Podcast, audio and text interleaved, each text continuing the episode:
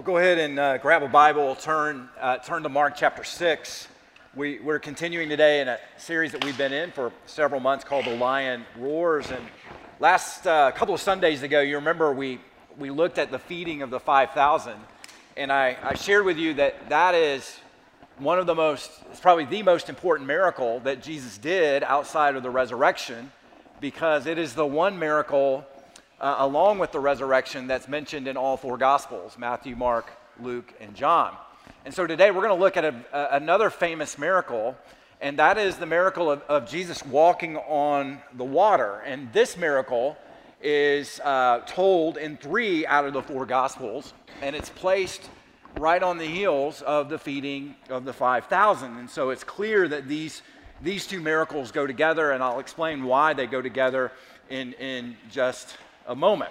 Now, um, o- over the past hundred years, there there have been so many liberal Bible commentators and Bible scholars uh, that have attempted to explain away all of the miracles that, that Jesus did. So their starting assumption is that miracles cannot happen in a naturalistic world. So that's the starting place where, where most liberal commentators and scholars really begin. And so obviously Jesus walking on the water is a prime target for uh, for their theories and their considerations. So let me let me give you a couple of theories on Jesus walking on the water. The most prominent theory from liberal Bible commentators um, is the fact that um, that they really believe that disciples just imagined Jesus walking on the water when he was actually walking on the shore.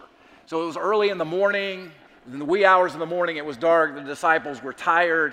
They only imagined that Jesus was walking on the water when he was actually walking on the shores. And, uh, and so, now if that were true, then that would mean that Jesus would had to have been an Olympic long jumper, because Mark tells us that he was he had gotten into the boat with the disciples.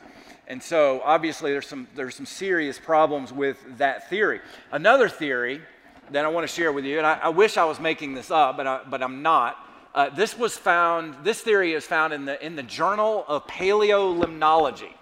Now, I had no idea what paleolimnology was. It's the study of lakes. Uh, but this was, this was a theory presented in, a, in, a, in the Journal of Paleolimnology by a guy named Doctor Doran Nof.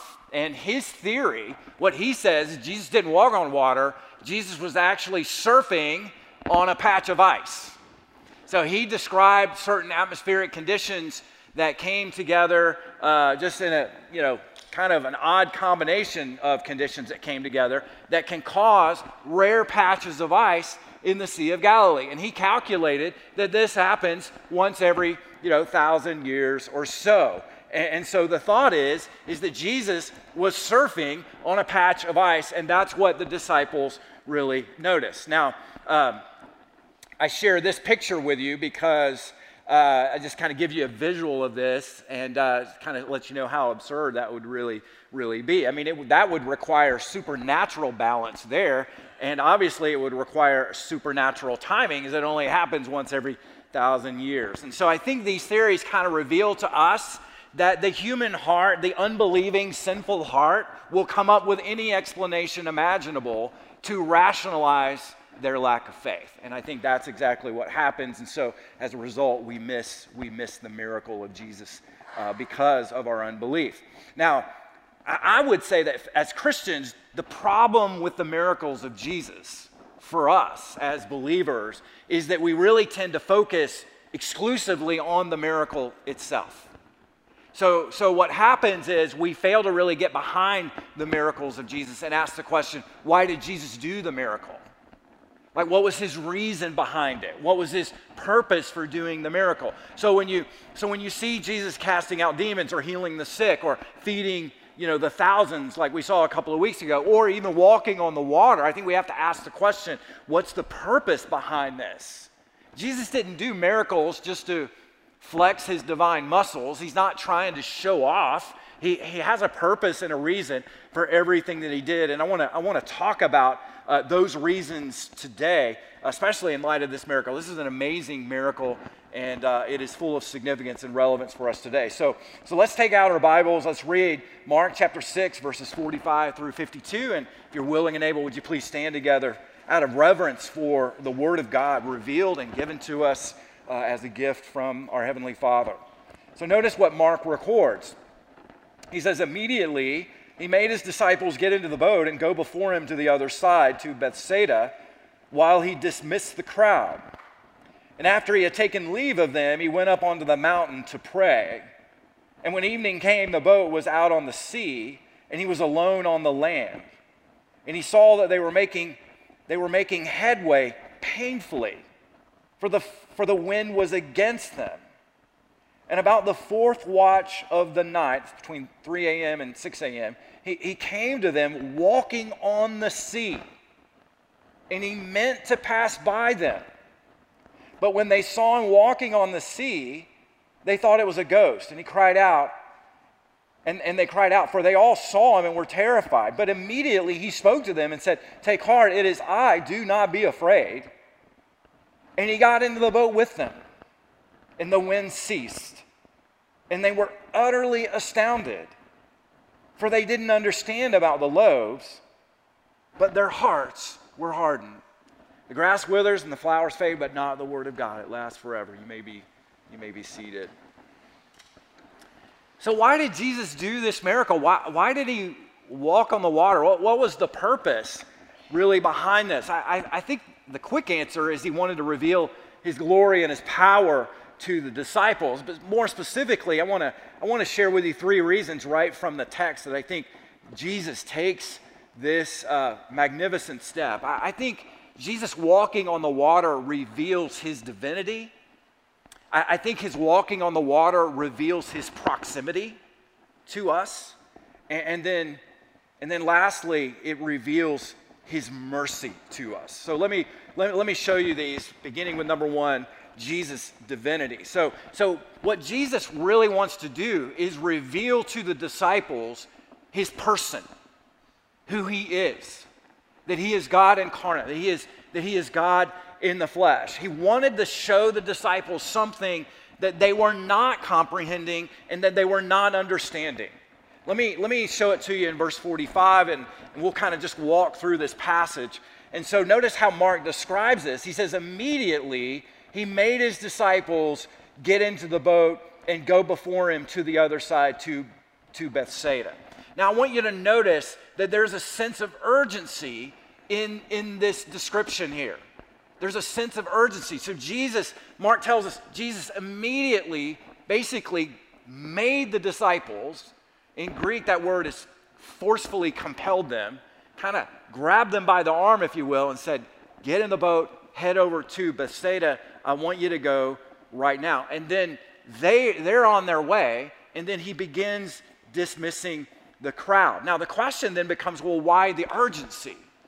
Well, Mark really doesn't tell us why the urgency. We don't have any hint of that from Mark's description, but we have a significant hint from John's description. Let me just show you a clip from his description of this, John six, fourteen and fifteen. Notice this, when the people saw the sign that he had done, and that was the multiplying the loaves and fish and enough to feed over twenty thousand people, they said, this is indeed the prophet who is to come into the world. This is the one we've been waiting for.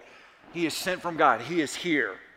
And perceiving then that they were about to come and take him by force to make him king, Jesus withdrew again to the mountain by himself. So I want you to notice that Jesus understands there was a messianic fervor developing within the crowd. But it wasn't the messianic fervor that would bring righteousness. It was the messianic fervor that would bring political change. So the crowd is blown away at the power of Jesus to, to feed over twenty thousand people. They put two and two together and realize this is the one we've been waiting for. This is the one who will save us from the Romans. And not only can he save us and give us our freedom from the Romans, but he can feed us. So he is solving all of our problems. We need to take him and forcefully bring a revolution and make him king right now. And Jesus will have none of it. And that's at the heart of why he is getting the disciples away from this. He doesn't want the disciples to get caught up in this kind of uh, messianic excitement. They don't even understand things as it is. So he's really trying to protect them from this. And uh, he doesn't want this revolutionary contagion to spread. And, and so he dismisses the disciples. And notice after he dismisses the crowd, verse forty-six, what he does. Mark tells us this. After he had taken leave of them, he went up to the mountain to pray. Now, why did he take this step? He's not with the disciples. They've, they've gone on ahead of him. But he goes off up into the mountains to pray by himself. Three different times, Mark tells us that Jesus does this. And this is one of those instances. In all three of those instances where Jesus you know, goes by himself to pray, each time it comes on the heels of the disciples being confused about who he is. They're just not getting it. Each time that he goes by himself to pray, it's, it's at night and it's, it's separated from the disciples. So he's not with them. And then each time that Jesus does this, he has faced some kind of crisis. And this is certainly one of those times. There was a crisis, almost a political fervor being developed here among the crowd of twenty plus thousand people. You can imagine uh, this thing was spreading like wildfire on, on social media that day. But he goes off by himself to pray. Why? Well, I would submit to you, church, that the reason why he goes off to pray is he is reaffirming his commitment to the Father to do his Father's will. I, I think... I think we fail sometimes as, to understand as we're reading through the Gospels how much Satan was tempting Jesus, how much he was whispering in his ear continually, you don't need to go to the cross. You don't need to die. There's an easier way. All you have to do is assert your power, take control of the world, and the whole world will worship you. That's all you need to do. And I, I believe that Jesus was constantly hearing that whisper uh, in his ear from the, from the father of all lies, Satan. And what Jesus is doing is he is withdrawing to basically come back and surrender his will to the Father's, uh, to the Father's will for his life. He does this over and over and over again. I think there are huge implications for you and for me with this. Let me, let me just share a couple. I, I think... I think the first one is this. It's, it's the most obvious one, and it's, it's really this, that Jesus understands our temptations. Like, he, he understands our struggles with temptations. He, he really does. You know, the Scripture says he was tempted in every way, every way that we're tempted, and yet he was without sin. So he understands our weaknesses. He understands our frailties. He understands our struggles. He, he understands our temptations. And look how he is dealing with those temptations. He is retreating to his heavenly Father. I think the other implication is this, that the Christian life really requires a continual surrender to the Father's will.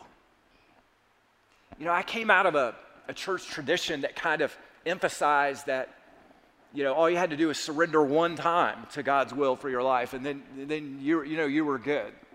And, and as I've grown throughout the years in my faith, I've realized that that's a daily thing. It, it's a daily surrender, church. It, it's a daily resurrender. M- many times, it's multiple times a day surrender. And so there are going to be times when we're going to come under attack. There are going to be times when we're tempted. There are going to be times when we're struggling. And what do we need to do? We need to go back and get on our, our knees. And that's exactly what Jesus is doing, is he is reaffirming, I'm not a, I'm not a revolutionary. I'm not a, I'm not a political king. I'm not here to kick the Romans out. I'm here to seek and to save the lost. And I think that's That's a picture that, that we have what's going on uh, in the Gospel of Mark. So now what, what's happening with the disciples? Well, they're out in the middle of the boat. in, in the middle of the lake in, in, in a boat. And so the, so the Sea of Galilee is, is four miles wide, and it would normally take you, under, under just regular conditions, it would normally take you about four hours to row across uh, the Sea of Galilee. And uh, so the disciples are doing this. A storm has cropped up on them, and uh, the winds are very strong. They're going right into the wind. This is probably going to take them six to eight hours to get across all night long. And so they are struggling, and you see this in verse forty-eight, how Mark describes this. And he saw, Jesus saw that they were making headway painfully, and uh, for the wind was against them. And about the fourth watch of the night, uh, it tells us that he came to them. So, so it tells us that this, this storm, these winds were really blowing, really uh, very strong. They were making headway painfully. This was labor. This was difficult. They were probably all taking turns rowing. And so this, this external storm is really a picture of the internal storm that was going on within them. Because you see, they're still struggling this far into the Gospel of Mark. This far along with Jesus, they're still struggling with who he is.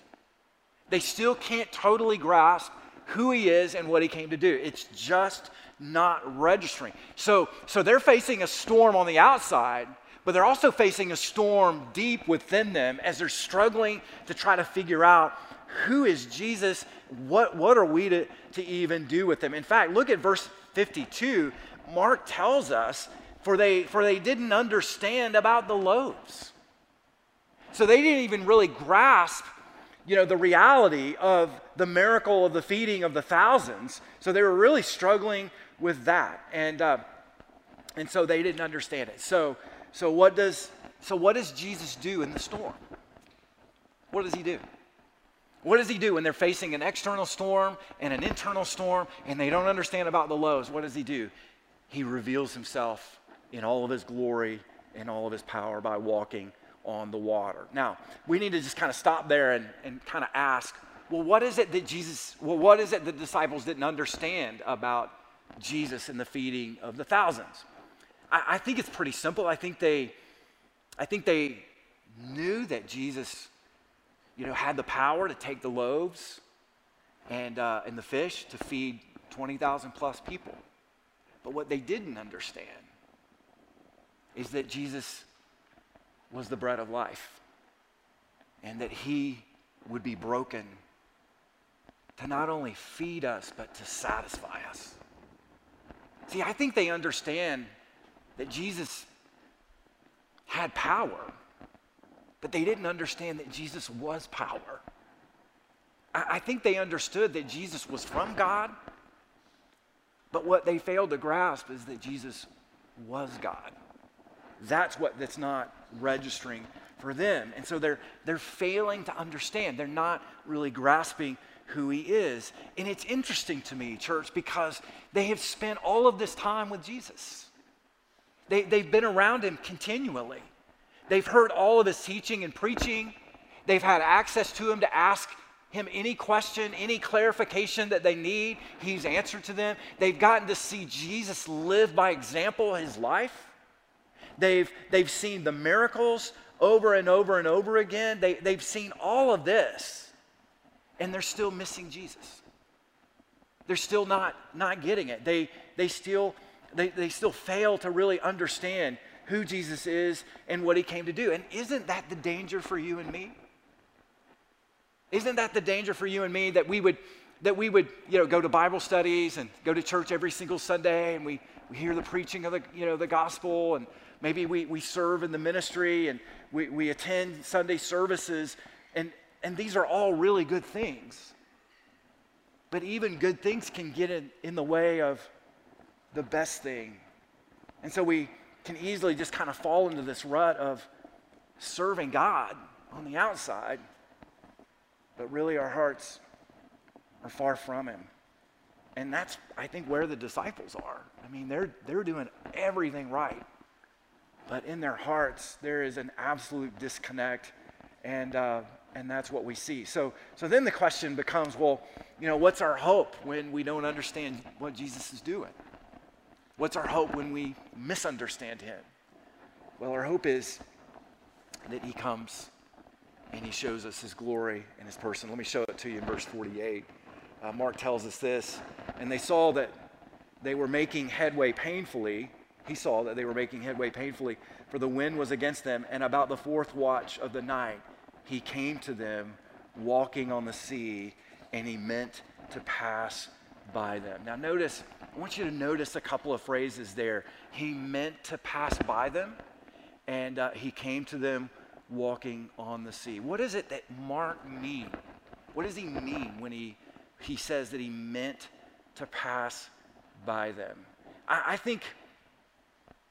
I think where we could really go with this is, you know, if we fail to get behind the miracle, if we if we fail to really ask the question, what, what is Jesus' purpose uh, behind walking on the water? I think we're tempted to believe that Jesus was just showing off, you know, that uh, he was just kind of, you know, the disciples are rowing, they're struggling, you know, they're, they're frustrated, and Jesus comes walking out of the water. Hey, fellas, look at me. Though you wish you could do what I'm doing, you know, and, and uh, you know, I think, I think we're tempted to kind of think that? Uh, is that what Jesus is really doing here? I, I don't think so. I, I think what Jesus wants to do is reveal his person to them. I, I think he wants to reveal his divinity to them. He, he wants to show them he's not a prophet. He's not a political revolutionary. He's not a populist leader. That, that, that's not what he's about. Um, he wants to show them the fullness of his glory, the fullness of his power. So, so what does Mark tell us? He, he, he tells us that Jesus came to them walking on the sea. Now that's unmistakable language there. He, he came to them walking on the sea. And so in walking on the water, Jesus is walking in the place that only God can walk. And what we've seen in the gospel leading up to this point is Jesus forgives sins. Only God can forgive sins. What we see is that Jesus can command the demons. The demons do everything he commands them to do. And, and not only that, but, but Jesus has control over the elements. And so Jesus is revealing to, him, to the disciples his glory and his person. And this is the very truth they were struggling to understand. This was the very, very issue where they were, they were really, really bothered and couldn't get it figured out. Do you remember, you remember a few weeks ago when we looked at Jesus was in the boat with the disciples and the storm had cropped up on the Sea of Galilee and it was a violent storm and Jesus was sleeping on a cushion in the boat and they wake him and say, Master, don't you care that we're going to die? And uh, Jesus gets up and he tells, tells the wind and waves to sit down and shut up. You guys remember that story? And, uh, And uh, they're so blown away at Jesus' power because immediately the wind and waves were calm. They're so blown away, they're more afraid after the storm than they were before and during the storm. And they ask the question, who is this man that even the wind and waves obey him? You know what Jesus is doing here? He's answering their question. Mark just slips it in. Jesus is answering the question. What he's saying is this, I am God. Now, that phrase that he meant to pass by them, that is the exact same language that we see in Exodus thirty-three nineteen. You, you remember that story where Moses has found favor with God, and Moses is meeting with God, and Moses makes the request of God, God, will you show me your glory? You guys remember that story? And uh, how did God answer him? Well, let me, let me show you. Exodus thirty-three nineteen says this, and he said, I will make all of my goodness pass before you. That's the same phrase that Mark's using. So in the, in the Greek Old Testament, which is the Septuagint, in that version, that's the same version that we see Mark using here, I will make my goodness pass before you. And then notice, notice what God also promises, and will proclaim before you my name, the Lord. So he promises two things. I'm going to let my goodness pass in front of you. You're going to behold. You're going to see. You're going to observe. You're going to experience my goodness. And not only that, but I'm going to proclaim my name to you. Now, what, what's the name of God?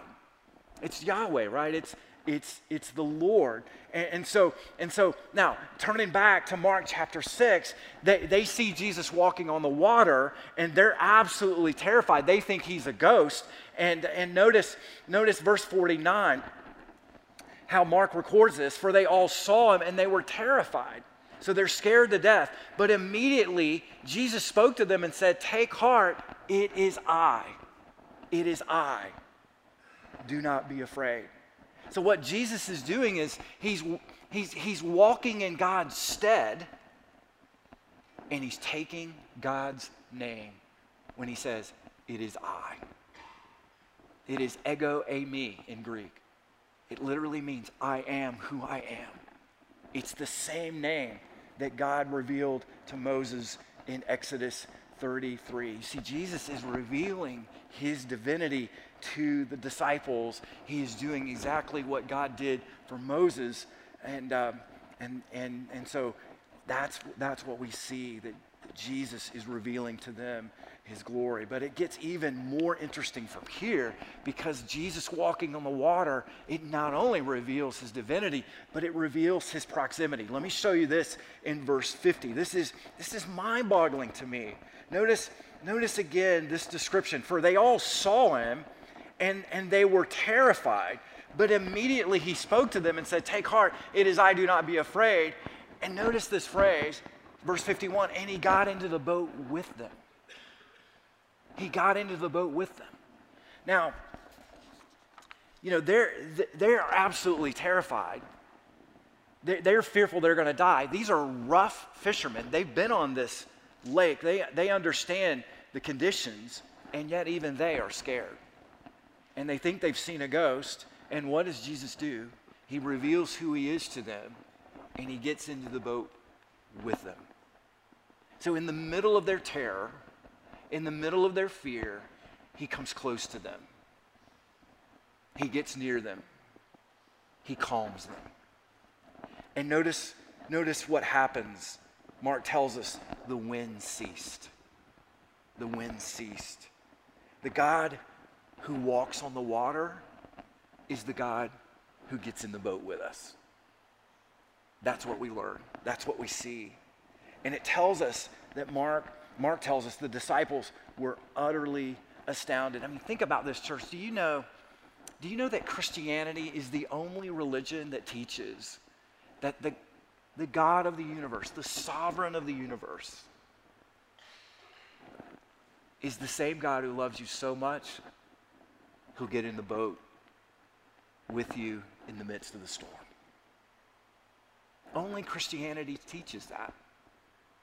And certainly in Jesus' day, in the surrounding nations around Israel, they were uh, polytheistic um, kind of religions, paganistic kind of religions. They believed in the power, the power of the gods. But there was no concept that the gods, in the midst of their power, cared about you and would get in the boat with you. And so only Christianity teaches that. No other, no other religion even comes close, even today. I mean, the religion today in America is secular, you know, secular humanism, and it teaches you're God. And if you find yourself in a storm, you need to figure it out. You're enough. You're strong enough. You can do it by yourself. And so no other religion teaches that the sovereign of the universe is the sovereign, and he's intimately close with us at the same time. Now, when you think about the implications, what, what are the implications of that? Well, I mean, I just think very simply, you and I are going to face situational storms where everything seems to go wrong. We're going to face relational storms where, you know, relationships get strained over politics, wrong choices or misunderstandings. We're going to face those. Those are a, a reality today. We're, we're going to face emotional storms where we wear a smile on our face outside, but we're struggling with bitterness, or anger, or hurt, or discouragement, or despair, or guilt, or shame on the inside. And so Jesus walking on the water really speaks to us in a beautiful way, because it shows us that he is with us in the midst of all of those storms, and uh, that he's near us, that he's for us, that he's with us. And so to make it through the storm, you need to remember he is, he is with you in the storm. In, in other words, another way of saying it would be, don't doubt Jesus' power in the storm, but don't doubt Jesus' presence with you in the storm as well, because he is with you. And, uh, and so we see Jesus' proximity. And then last, we see Jesus' mercy. And so let me show you this in verses fifty-one and fifty-two. Mark records this. He says, and he got into the boat with them, and immediately the wind ceased, and they were utterly astounded, for they didn't understand about the loaves. Now catch this, but their hearts were hardened. Now,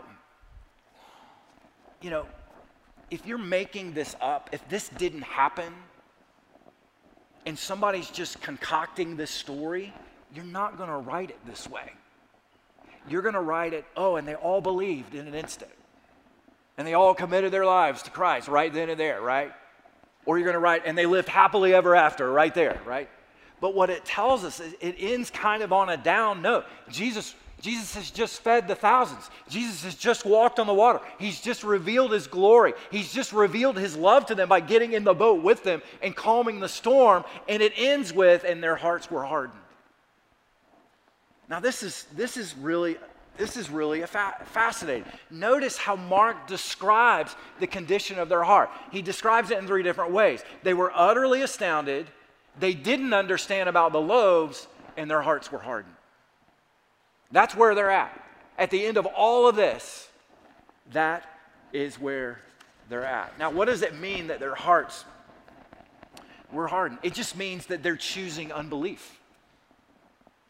It means that they're choosing to doubt Jesus and his word and his person, that they don't believe in him.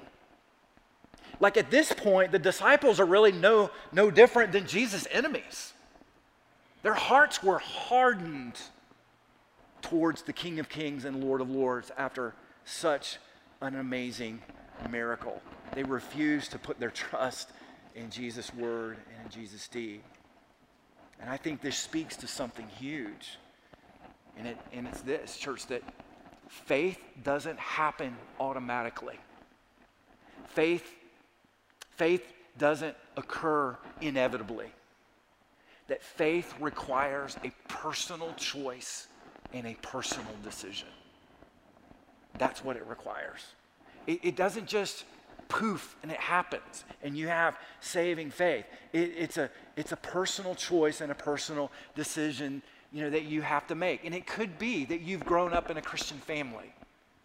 It could be that you grew up with great Christian parents, you grew up going to church, you were in church every single Sunday. Church, hear me out on this, okay? You're not saved by your heritage. You're not saved by your parents' faith. You're not saved by your parents' righteousness. You're saved by By faith in Jesus Christ. That's what saves you. And you have to come to that decision. You have to come to that place where you put your faith and your trust in Jesus. And that's, that's exactly where the disciples have not, you know, have not um, made that decision and, and made, you know, that commitment. Now, I think this is an incredible picture of God's mercy uh, to them, because even in the midst of their hardened heart, I mean, Jesus knows where their hearts are. And even in the midst of that, he's showing his love to them. He is revealing himself to them. He is showing his glory to them. And I, I have to take us back to that story in Exodus thirty-three with Moses meeting one-on-one with God. There, there's amazing similarities between that story and this story. Uh, but there are also some significant differences. You know, one similarity is what you have is you have God revealing his glory to Moses, and you have Jesus revealing his glory to the disciples. But the biggest difference is this. When God did that for Moses, Moses was walking pretty strong. I mean, Moses was having his quiet time, you know. Moses was walking in obedience. Moses was doing all the right things, and God blessed him and revealed, uh, revealed himself to him in, in an amazing way. But, but in this situation, this is interesting because the disciples aren't doing very well. You guys tracking with me? Their hearts are hardened toward him. And yet Jesus is still really pouring out his love and his grace, his mercy to them. And I think for a lot of us, we, we think we have to have our lives all together before God's going to speak to us. We, we think we have to have our lives all together before God's going to bless us and God's going to work in our life and move in our life. You know, like if I, man, if I've had my quiet time every day for a week, you know, and if I haven't lusted, you know, and, and, uh, and I've been telling everybody about Jesus, then I'm in a position now where God can bless me. And who is our trust really in at that point? It's in us. And I think what we see here is a beautiful picture of Jesus' mercy and grace towards the disciples. He is revealing himself, working with them, and it shows what sin does to us. It hardens our heart. And it just takes a while for the Spirit of God to break down that hardness and lead us closer to him. And so I just love this picture of Jesus because it shows us that, you know, Jesus will cross any barrier to bless us, to reveal himself to us. He'll, he'll cross any barrier to, you know, to pour his mercy and grace into our life when we're walking in the light and when we're in darkness. And what it means practically is this. He loves you when you're doing all the right things, and he loves you even when you've messed up. Does that make sense, church? He loves you regardless. And I bring it back to that his love for you is not based on how well you're doing today. And, uh, all the right decisions that you've made. His love doesn't fluctuate for you. You know, when you've had a bad day, well, he's, you know, he's really disappointed, he's mad, he's ticked off, you know, he's gonna send a lightning bolt your way or something, you know, which we, we typically kind of go down those roads. What we see here is in the middle of their hardness, Jesus pours out his mercy and his grace, and that is really good news for you and for me. And I love what it says in Romans, that there is nothing that can separate you from God's love. There's nothing that can separate you from, from his love. So, so God's grace is available when we're doing great and when we're struggling, when we're walking in the light and when we have kind of experienced some darkness. That is some really good news. Let me take it one step further and I'll close with this. You know, that the work that Jesus began in you, the work that he started way back when, whenever you heard the gospel and you, you know, you put your faith in him, that work that he started, church, he's going to finish it. He's going to finish it. And there's a lot of ups and downs in between, but he's going to finish it. He's going to bring, he's going to bring you home. And so I just want to challenge you. You may have had the worst week. You may, you, you might have had, you know, situations where you have made the worst decisions. I just want to tell you today, the gospel is for you, that God loves you, that God, you know, he gave what was most precious to him for you, and his love is not based on your performance. His love is based on the performance of his son for you. So you're like, well, Scott, what do I do? What do I do in this situation? Well, you do what you did in the beginning, right? You repent and believe the good news. That's what softens our hearts. Is you come back into a right mind and you turn away from hardness and you turn to faith and you cry out to God and you say, God, help my unbelief. Help me in the midst of our, my failures, my struggle, and my darkness. And church, God will meet you there. That's the gospel. And that's what we have today. Let's, let's, let's pray together.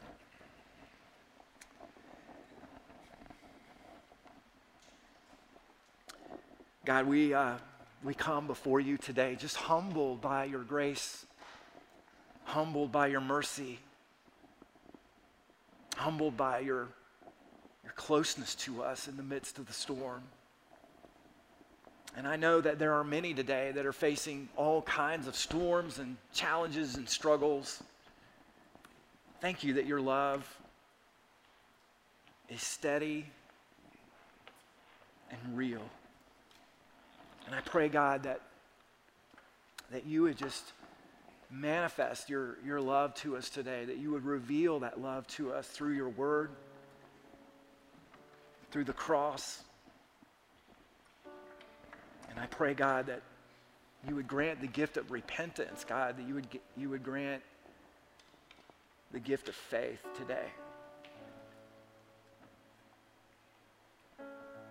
So I just want to give you just a moment or two just, just to pray, to talk to God. He, he is here with us. And maybe, maybe there's something you need to confess. Maybe there's something you need to repent of. Maybe, maybe you've had a really hard week and you've not talked to God all week. And so I want to give you a moment to just simply respond, to simply pre- prepare your heart for the grace that God wants to give to you. Maybe you need to ask for his help. Maybe you need to re-surrender something. Whatever it is, take a moment and pray, just silently to yourself.